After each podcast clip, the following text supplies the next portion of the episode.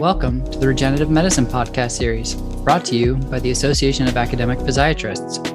This podcast was created through the joint efforts of the Technology and Research Subcommittees of the Resident and Fellows Council of the AAP. Join us as we interview researchers and leaders in the field of regenerative medicine. This podcast is intended for general information purposes only and does not constitute the practice of medicine. This series is not intended to be a substitute for medical advice, diagnosis, or treatment. The views and opinions expressed by guests and hosts on this podcast are their own and do not represent any organization or institution. Hi, guys. Welcome back to the Orthobiologics and Regenerative Medicine series. Today we have an absolutely fascinating guest, Dr. Fabrisia Ambrosio. In this one, we get into a lot of interesting topics, including heterochronic parabiosis, extracellular vesicles, and probably most importantly, klotho. I don't want to give away too much, but just to give a teaser, in doing some background research for this episode, I learned about the origins of this particular protein and learned that it comes from one of the three fates in Greek mythology, the one who spins the thread of human life. That's all I'm going to say about that. Now, for a little background on our guest. Dr. Ambrosio is the Director of Rehabilitation for UPMC International and an Associate Professor in the Department of Physical Medicine and Rehabilitation at the University of Pittsburgh. She holds secondary appointments in the departments of bioengineering, physical therapy, orthopedic surgery, microbiology and molecular genetics, and environmental and occupational health. In addition, she serves as a member of the McGowan Institute for Regenerative Medicine Executive Committee. In terms of her educational background, she did two master's degrees her first in physiology and endocrinology from Laval University in Quebec, and then her second in physical therapy from Drexel University, Philadelphia. She then completed her PhD in rehabilitation science and technology from the University of Pittsburgh. Her research is primarily focused on developing regenerative rehabilitation approaches to enhance skeletal muscle function, she specifically investigates underlying mechanisms that target mechanotransductive signals, which may enhance donor and or host stem cell functionality. In terms of her research, she's been supported by the NIH, the Department of Defense, and the Foundation of Physical Therapy, among many other research funding sources. Aside from her academic endeavors, She's the co director of the NIH funded Alliance for Regenerative Research and Training, and she's the founding course director of the annual International Symposium on Regenerative Rehabilitation. She's a part of both national and international leadership groups whose efforts focus on promoting the integration of regenerative medicine technologies with rehabilitation approaches.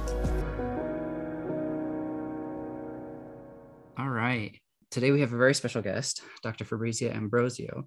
Maybe we can kind of just hop into this. I think Shannon, you were going to start us off. Yeah, so we usually like to start off with a little background information. And could you just tell us a little bit about yourself and your journey to where you are today? Sure. So, Fabrisia Ambrosio, I am currently an associate professor in the Department of Physical Medicine and Rehabilitation at the University of Pittsburgh. And I am a director of rehabilitation for UPMC International. In terms of my journey, so I completed a Master of Physiology and uh, Endocrinology at Laval University in Quebec, Canada. And uh, that was kind of what got me first started into my love of skeletal muscle and skeletal muscle function and health. Uh, I also did a master of physical therapy at Drexel University. And then shortly after my master of physical therapy, I went on to get a PhD in rehab science and technology from the University of Pittsburgh. Um, Dr. Mike Boninger was my uh, doctoral thesis mentor um, and continues to be a mentor today. So after I finished my PhD, I was very happy to be offered a faculty position in PM&R, and I've been there ever since. What brought you to the field of regenerative medicine and regen rehab specifically? So, um, you know, my, my PhD was in assistive technologies, um, clinical biomechanics. And so it was all clinical research that I had done, which was really kind of a nice um, expansion from my master's work, where I had been working in preclinical models, mice, and rats. Um, and so, following my PhD, then in, in my faculty position, I really wanted to kind of bring those two together and understand how I could kind of apply uh, mechanics to some of the questions that I was interested in within the context of skeletal muscle physiology. And I actually remember very specifically, I was at a bus stop one day and I had a, a, magazine from the School of Health and Rehab Sciences at Pitt. And this magazine had an article on the McGowan Institute for Regenerative Medicine. It had just started, it was a very new institute, it was started from philanthropy dollars. And in reading that article, I was instantly in love with the field of regenerative medicine. Um, I, I, just, you know, was excited about the potential and, and what it might mean for clinical practice. Um, and so from there, I kind of started thinking about how might I be able to merge some of my own background in, in rehab, um, you know, the application of mechanical forces, and really start to think about it at the stem cell level.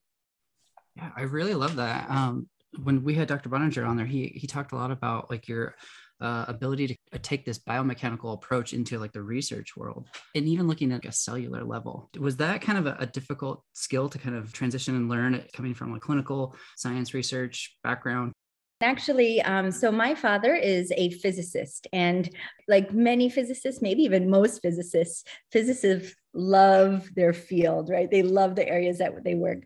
So as a child growing up, you know, I was just constantly being prompted to ask these kinds of, of physical questions, to look around the you know our everyday world and kind of think about it from a physics perspective.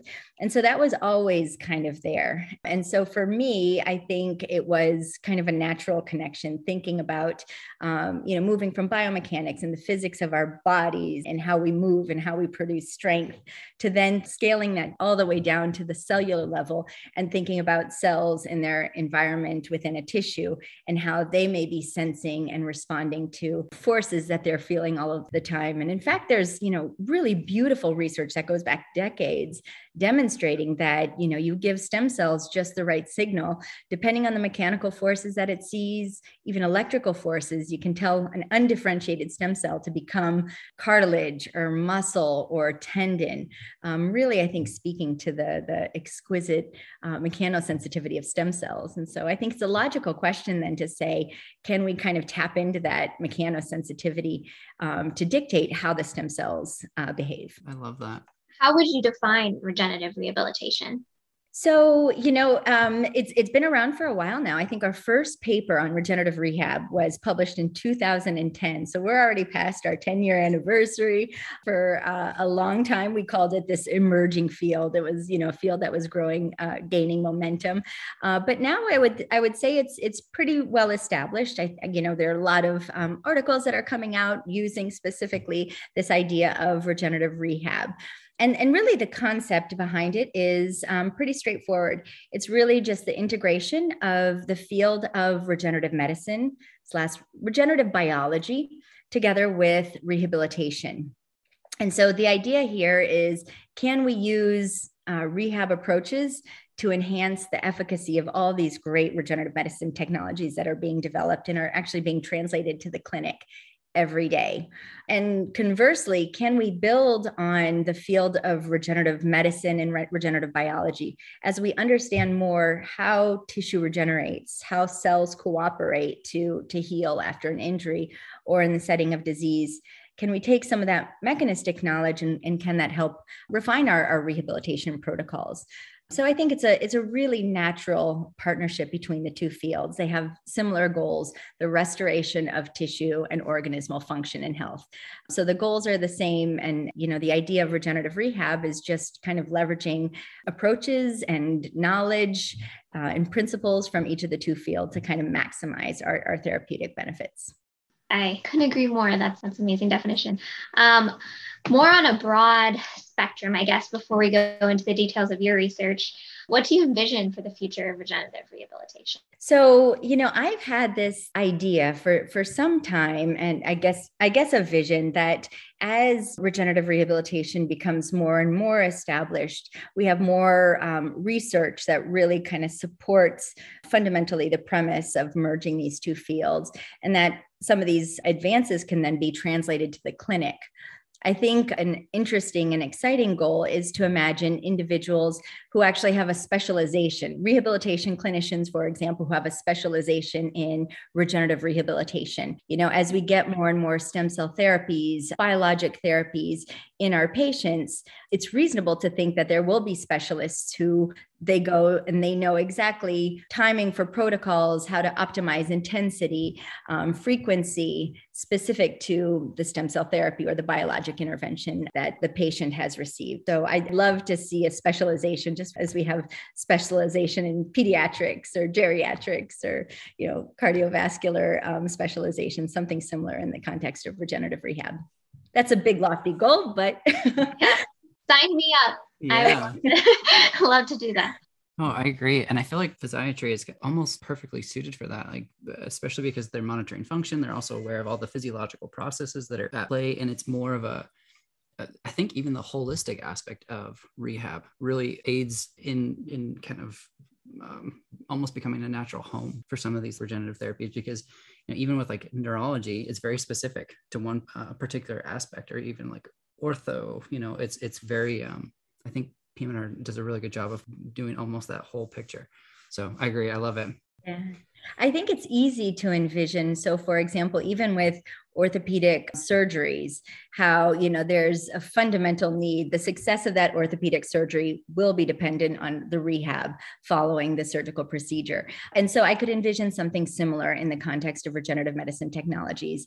Patient gets a stem cell transplantation uh, and then they're referred to rehabilitation to kind of really ensure that the maximal efficacy of that transplantation is achieved. So pivoting one of the big reasons that we wanted to have you on you have some really exciting exciting work that just came out. I mean, hopefully I'm pronouncing this right uh, regarding Clotho or Clotho, which uh, if I'm butchering that, you feel free to correct me. um, but absolutely fascinating stuff, um, especially in its context with aging and skeletal muscle. So I'm curious. Uh, so first off, let me just tell our listeners this is not the only thing that you've been focused on. You have a very prolific background in terms of your research production, um, and so everyone should definitely go check out some of her other stuff with like the biomechanical stuff, also some of the tissue engineering stuff that you've done. You've got a very prolific body of work, very impressive. But going back to this, um, how did you first become interested in in Klotho, and what kind of set you up on this path? So Klotho is is actually it's a, a fascinating protein. Um, it was first discovered back in 1997 um, by uh, and his colleagues. It was this fabulous uh, Nature paper where they they actually demonstrated that a single mutation. This isn't a mouse. It was a serendipitous finding actually um, that a mutation in what we now know to be the uh, Klotho gene actually led to a, a rapidly and accelerated aging phenotype in mice. So that is to say, whereas mice typically will live about three years, a mouse that does not have any functional klotho protein, what they saw was this um, little old mice within a span of about two months. So hmm. in two months, uh, the animals developed uh, sarcopenia, cognitive declines, cardiovascular dysfunction, you name it. They were essentially little old mice in two months, and they they they didn't live much past that. And so then, um, in follow up studies a few years later, what they demonstrated is that they could actually overexpress this single protein. And that led to a significant increase in both health span and lifespan in mice, about a 30% increase. Since then, uh, there have been numerous epidemiological studies to demonstrate the clinical relevance of klotho. So, essentially, what they've done is they've looked at klotho um, protein levels in the blood of individuals, and they can stratify, you know, because it's it's pretty varied how much klotho uh, people have in their blood, though it's been shown to decrease steadily as we get older. Um, and it's been shown that the more klotho that you have in your blood, then the decreased risk that you have for cognitive declines, um, loss of muscle mass, cardiovascular dysfunction. And so the clinical relevance of klotho, this klotho protein has been also demonstrated in humans. And so because of the potent anti-aging or pro-longevity impacts of this single protein, then of course there's a lot of interest in trying to tap into this uh, for therapeutic purposes. And specifically, maybe could you give us just a brief synopsis of some of the more exciting findings your lab has recently found? I, and I'm just this is more for the listeners, so that way they can kind of almost get like a Reader's Digest version of, of why this is such an exciting protein to be studying. Sure. Um, well, we were um, we and and some other groups now have have also demonstrated that klotho is very important for uh, muscle stem cell functioning and skeletal muscle regeneration. And so it turns out that you know, of course, we know that as we age uh, skeletal muscle healing capacity after an acute injury event goes down. And, you know, this leads to, as we age, increased fibrosis, uh, decreased contractile tissue, and then, of course, a decreased functional capacity of our muscle. And so, understanding why those changes occur as we get older, of course, is important for us to be able to try and develop approaches to counteract delay and or maybe even reverse um, some of these age related declines our first big paper on Klotho was published in 2018, where we demonstrated that as we age, Klotho expression in response to an acute injury goes way down um, with aging. And so we don't have much Klotho present within our regenerating uh, muscles as we get older.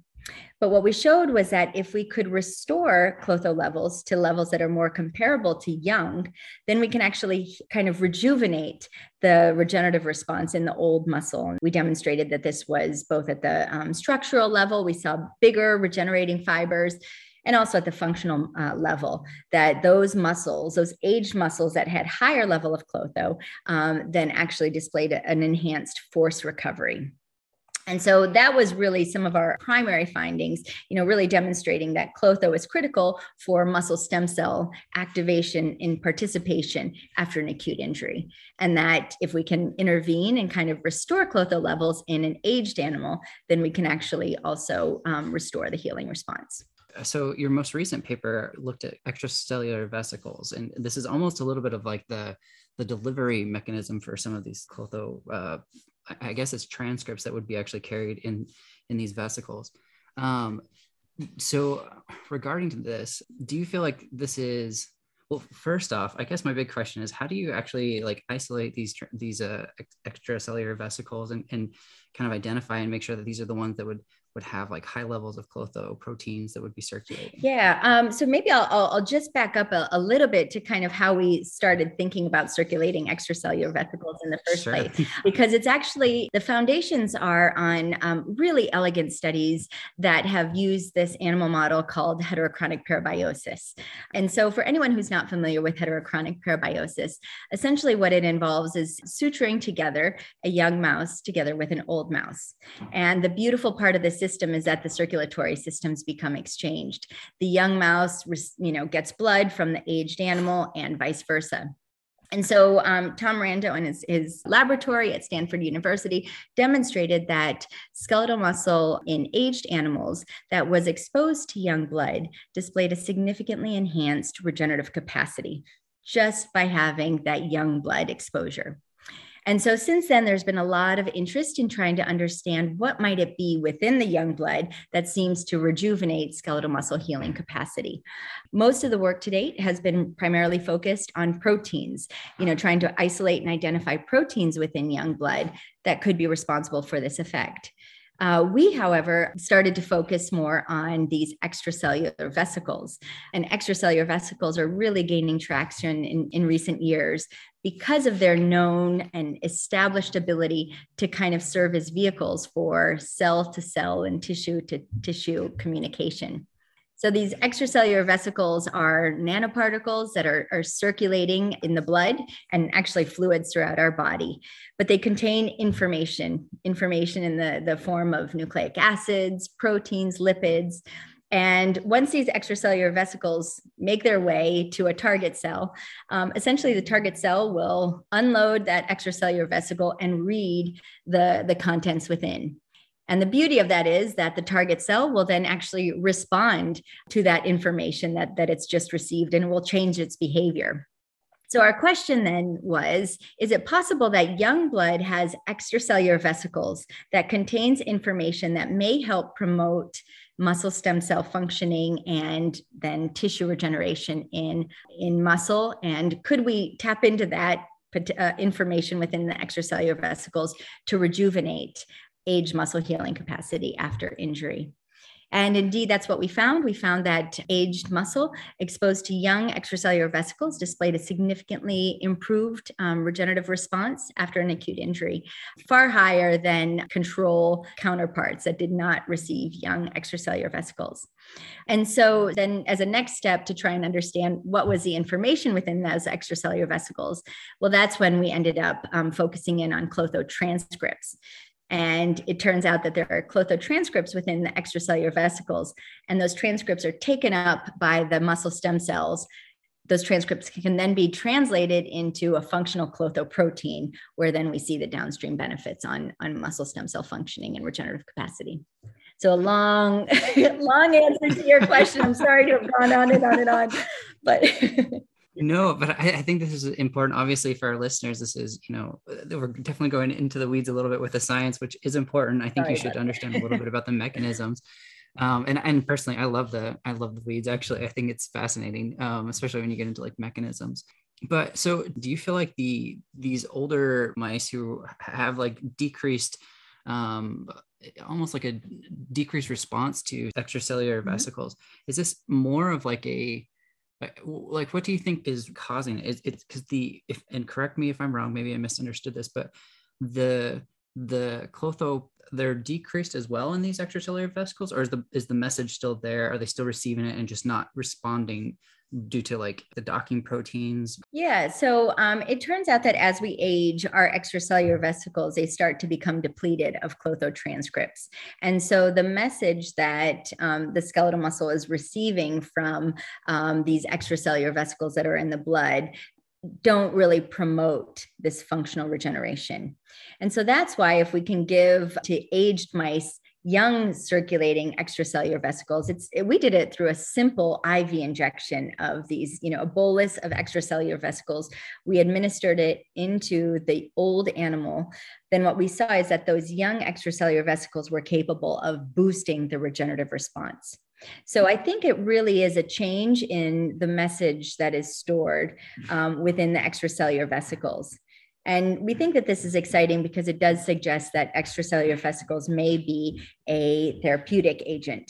You know, maybe for an older individual who has just sustained a severe injury or perhaps um, post surgically, maybe we can use youthful like extracellular mm-hmm. vesicles mm-hmm. to boost their healing response. And do you kind of, I'm just kind of thinking ahead to more of like a clinical application of this. Would the goal be to essentially reverse engineer the mechanisms to stimulate it on your own? Or would it be almost like a you know when you're young take a sample and store it for like a rainy day in the future or something like that? Well i mean i think we we personally are interested in two different approaches. So one is kind of a extracellular vesicle engineering approach where we can envision taking a person's extracellular vesicle and adding klotho transcript to those vesicles and then injecting them um, you know to promote a, a regenerative response and in that case, it's actually in many ways not so different than the mRNA vaccines that we take, right? We're just putting in an mRNA this time for klotho and then letting it do its job in the in the cells that we're targeting. So that's one extracellular vesicle engineering approach that we're very interested in. The second approach is, as you said, Josh, is to try and see are there ways for us to endogenously boost klotho levels? And um, this is preliminary work. We haven't published it yet, very early stage.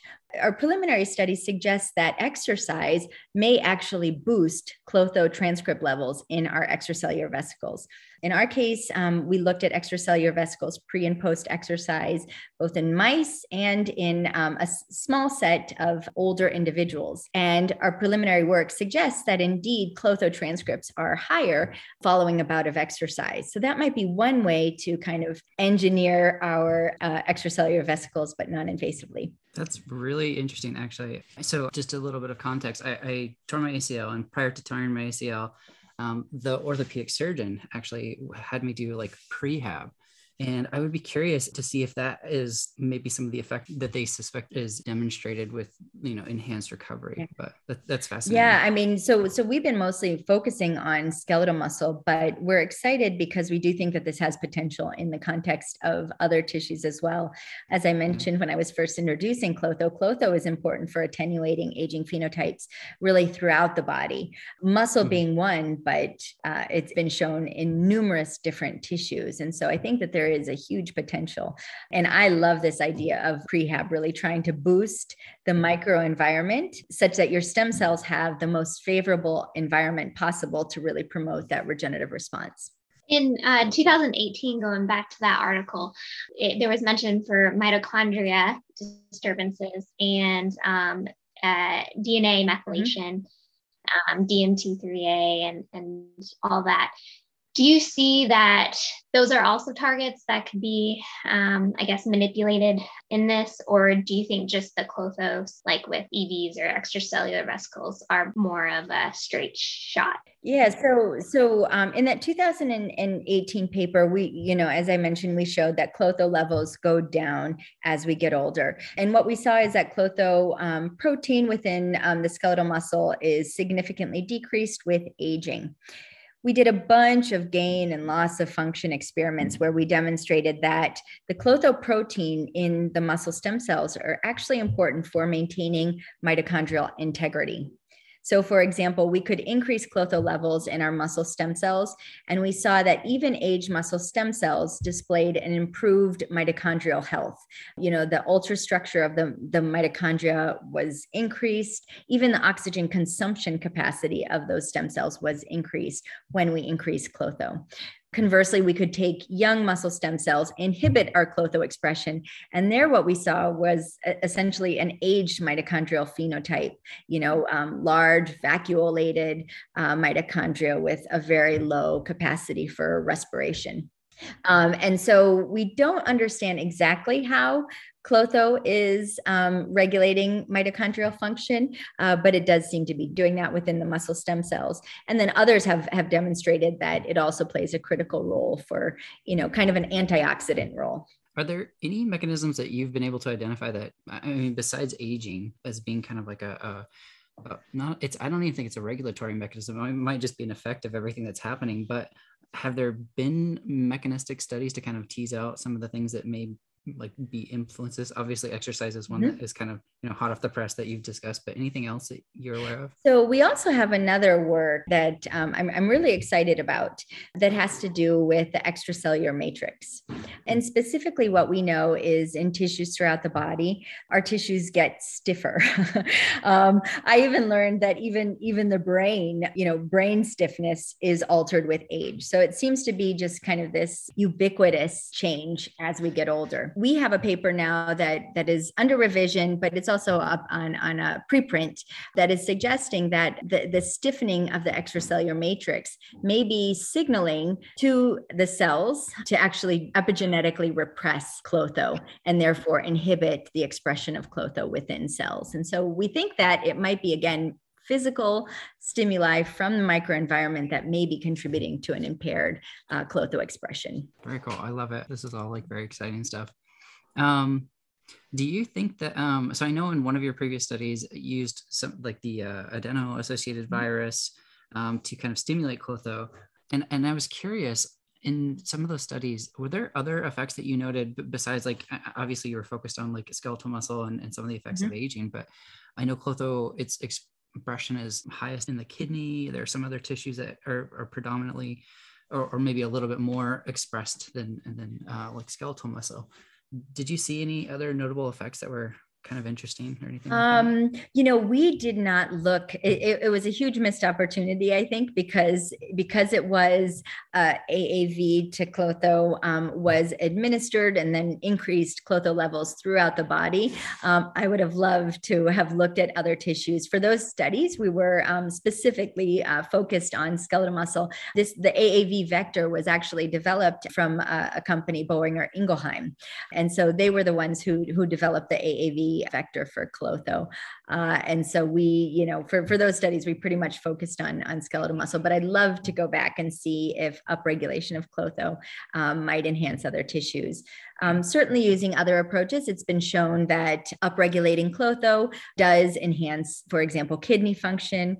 Um, there's some beautiful work uh, out of uh, Dena Dubal's uh, laboratory at UCSF, where she's demonstrated if you upregulate circulating klotho levels, you can actually significantly enhance cognition in aged mice mm. and reverse some of the effects of Alzheimer's also in, in some of these preclinical models. So I definitely think that the systemic effects are, are pretty broad hopefully uh, maybe there's some collaborators out there listening that are will reach out. Um, uh, maybe kind of pivoting how do you imagine this kind of translating to the clinical side? Like do you see a role as for klotho as a biomarker? I mean we've talked a little bit about possibly even engineering so that there's a, an actual like therapeutic mm-hmm. approach to this. Um, what are your thoughts on that? Yeah, I mean, I think it it is interesting. It's something I'm fascinated is to um, you know the development of uh, biomarkers that might be able to give us an indication of how well we are doing with our rehab protocols right? Because if we just wait until we're going to see functional outcomes or behavioral outcomes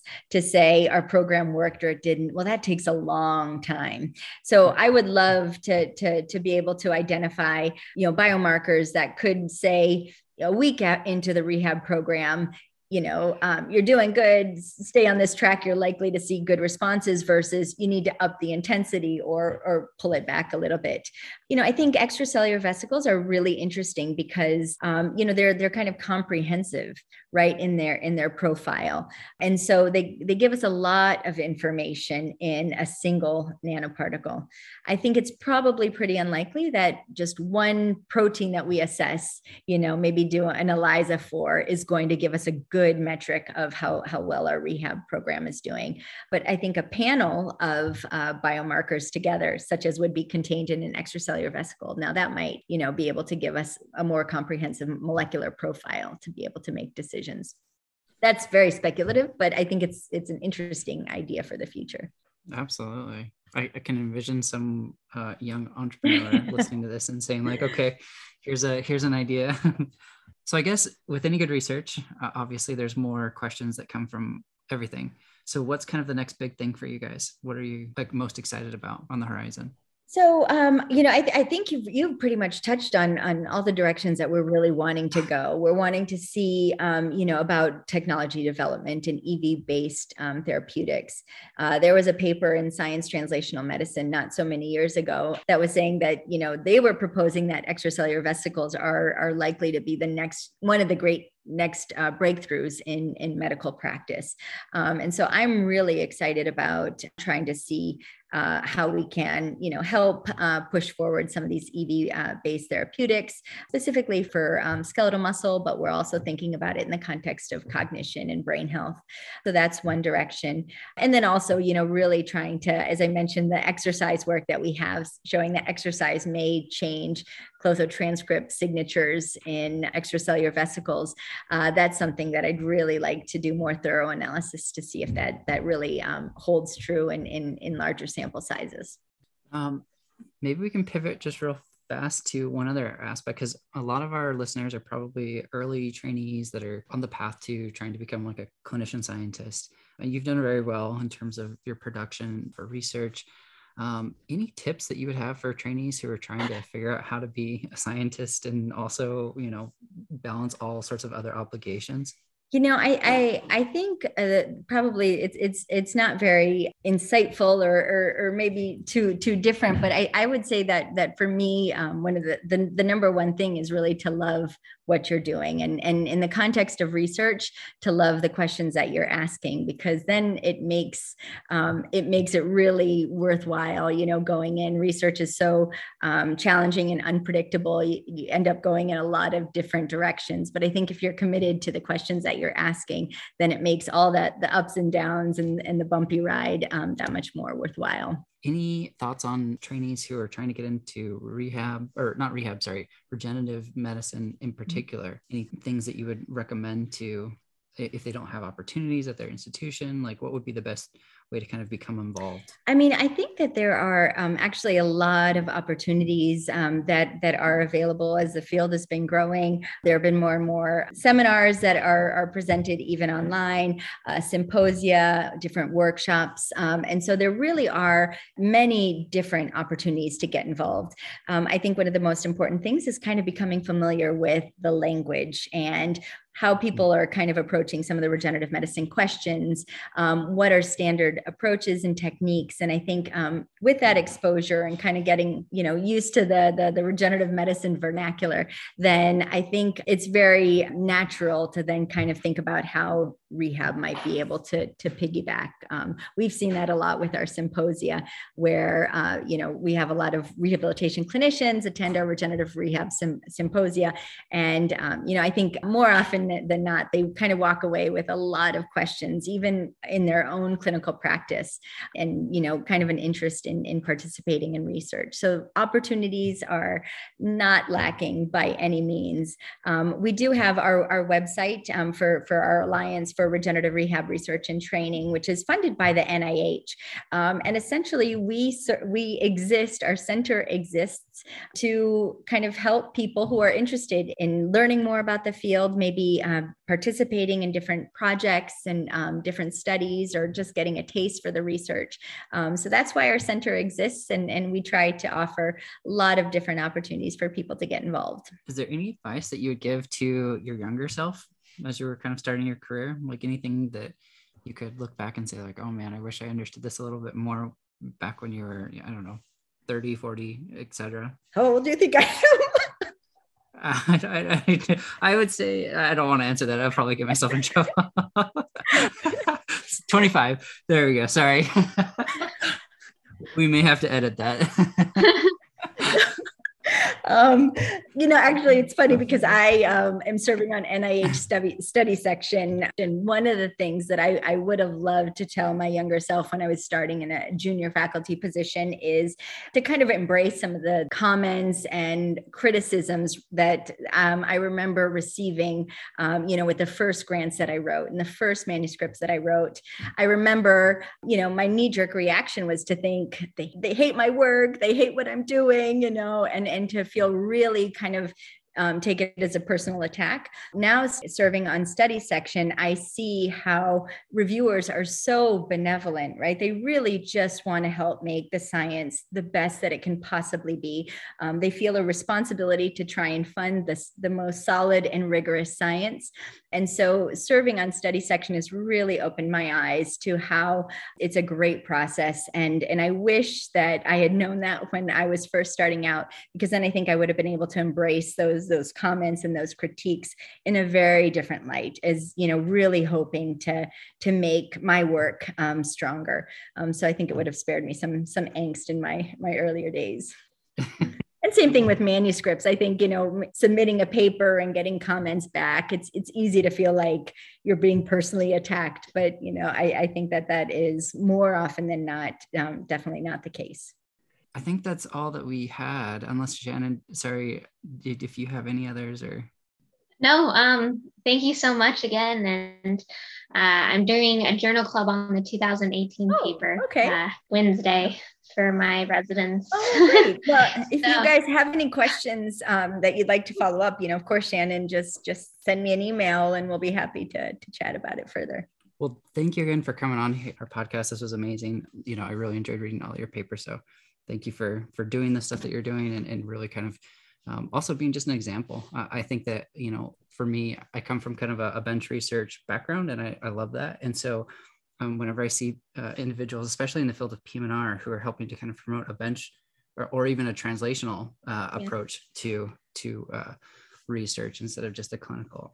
To me, it just gets me fired up. So, oh, thank you. thank you so much for this opportunity. It was a lot of fun. Sorry if I I went off on tangents or got no. too too much into to details that. no, it was great. It was great. Yeah. So. Thanks for listening to this episode. This wouldn't be possible without the support of our listeners. Please rate, review, and subscribe. If you like these podcasts, please support the AAP so that we can continue to provide great content for you. Thanks again for listening, and until next time.